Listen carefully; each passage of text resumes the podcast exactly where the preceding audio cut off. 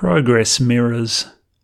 There's a reason bodybuilders have big mirrors in their flex factories, and it's got nothing to do with hairstyles. It's the same reason ballerina teachers insist on no baggy clothes in rehearsals, and why swimmers track their times that they continually benchmark against their PBs.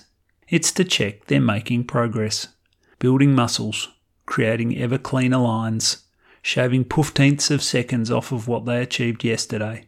A disciplined approach to candidly, nakedly assessing where you're at has both carrot and stick benefits. You get to congratulate yourself, create little mental fist pump moments, and remember that, bit by bit, the disciplines are paying off.